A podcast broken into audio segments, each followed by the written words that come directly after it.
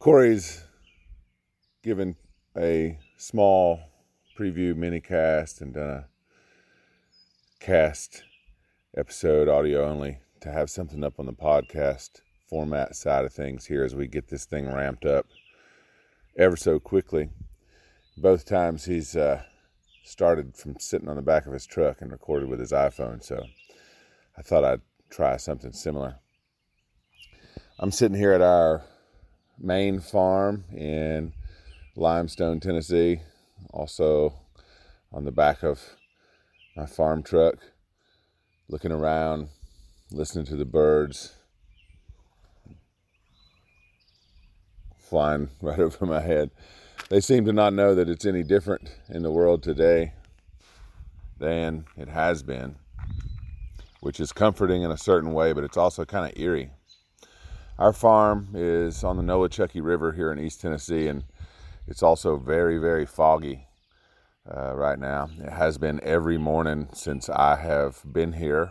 Uh, I've been in isolation since Monday, um, I believe.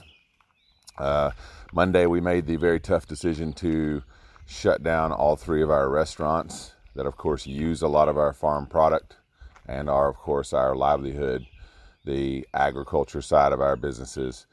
Um, probably does good to break even sometimes and probably doesn't overall. Uh, we've headed in the right direction for a number of years, but it does good things for the restaurants um, that are hard to measure uh, in dollar amounts, but that becomes, you know, uh, an odd thing to have a project like that in a time like this. And so we don't know what this all means for that operation at this point either. But I think one of the things that I always find myself saying or answering or talking about with other entrepreneurs is um, that we all got to remain adaptable all the time. I think that's right. I think that's true. Uh, and I think that um, in this situation, of course, it's really highlighting the need to be able to do that.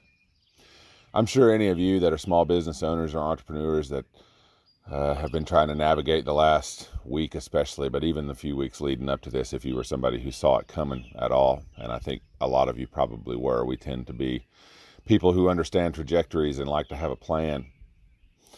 But if you're one of those people, you know that just like kind of the news cycle right now, things are just coming at you so fast that you can't hardly digest them.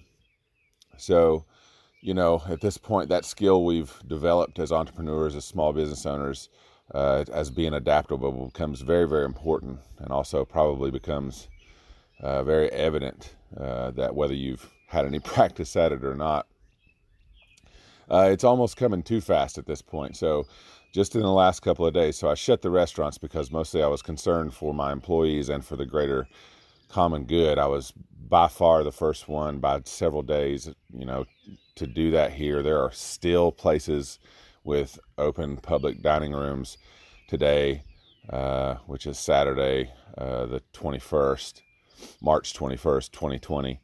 Uh, there are still places open. They're finally starting to wake up.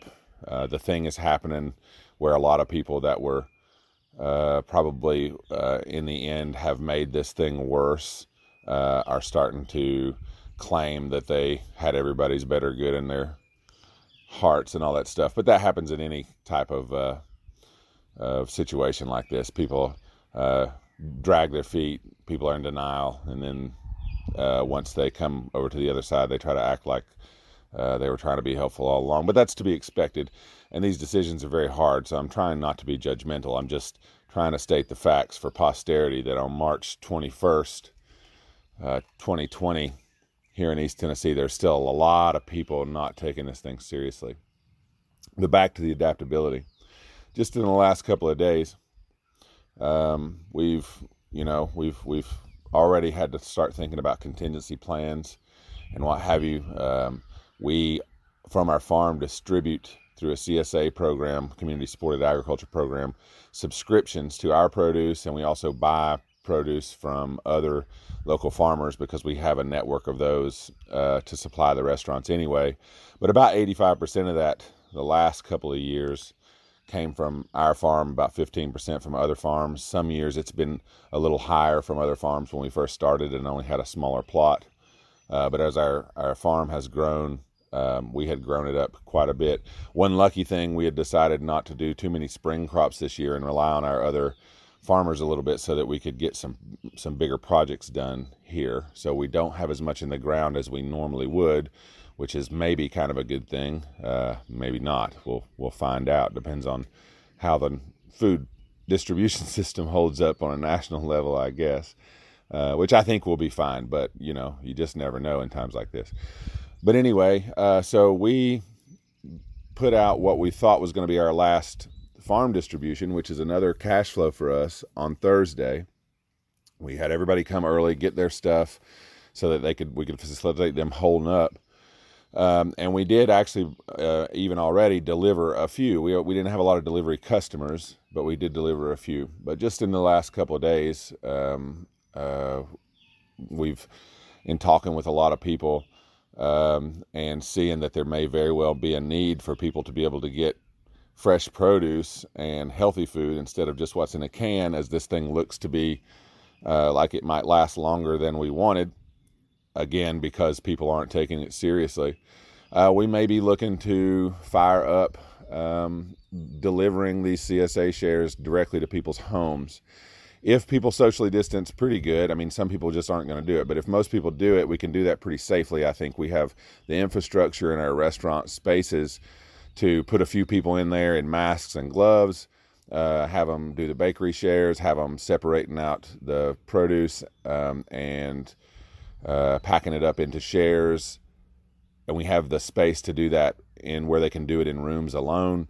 Uh, we have a place you can pull up to our, our main restaurant facility in Johnson City out back where somebody else could then load them into the trucks alone or into the uh, vehicles. You know, we may even have to use several employees with smaller vehicles. Uh, then uh, we have, uh, you know, and this would allow us to possibly bring back four or five employees um, so that they could be making a wage instead of unemployment, which typically only um, gives you back a certain amount of your pay, uh, not the whole amount. So that would be good. Um, and so it would also, you know, hopefully help us and some other local farmers not waste a lot of product this spring. Now, all that being said, there's still risk in that.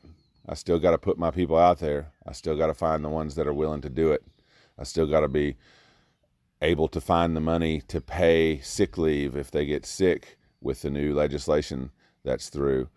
Um, and we would get tax credited that money back. But as of right now, um, you know, I'm already going to be struggling to float. Not that I don't think that it's a good thing, just that it's a problem that has to be solved if we're going to fire up doing something like that. I think it may be important. I think people, and it, and the biggest thing, I think it may help people that can and should stay in their homes, stay in their homes, and let us that know food safety and are already concerned be the ones out there delivering the food in as safe as a manner as possible. But you know, there's there's risk involved in all this. What happens if somebody that's working for me uh, gets out there and gets in a car accident or something like that, and, and has to have some kind of uh, interaction with people, or end up in the doctor's office or whatever, uh, or a hospital uh, where they catch coronavirus? And as we all know and should be accepting at this point, just because you're young and healthy is not a guaranteed get out of jail free card for this thing there's a million other things I got to consider before doing something like that. There's a million other things I got to consider between now and then. We're working really hard to try to process all the information that's coming along uh, about aid, about possible assistance, about loans, about grants, about um, all that. Uh, so, so do we peel off resources of working on that stuff in order to retool the website, get a plan of action going? Uh, get with uh, Nate Breeding at Southern Culture, which is a great guy and great company that that will help us with this tremendously. He corrals a lot of local farmers and local produce for us to order it from one place. Uh, he's also trying to stay open just in case larger distribution systems start to fail, and uh, has his family isolated separately from him so that he can do that. Uh, he's a real hero to me right now. Um, but anyway, uh, we're looking to possibly do that, but that's you know kind of beside the point here. Uh, I think I'm probably talking to small business owners and entrepreneurs, uh, and so back to that adaptability thing. What do we plant? What do we wait for? What do we till? What equipment do we try to maintain? What equipment do we mothball?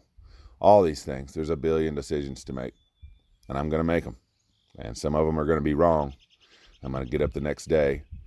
I'm going to sit out here and listen to the birds, try to do it all again.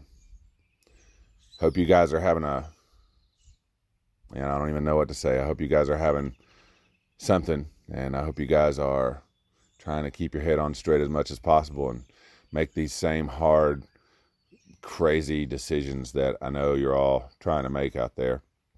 Um, stay strong. Try to try to keep your head up and uh, stay flexible. Talk to you soon.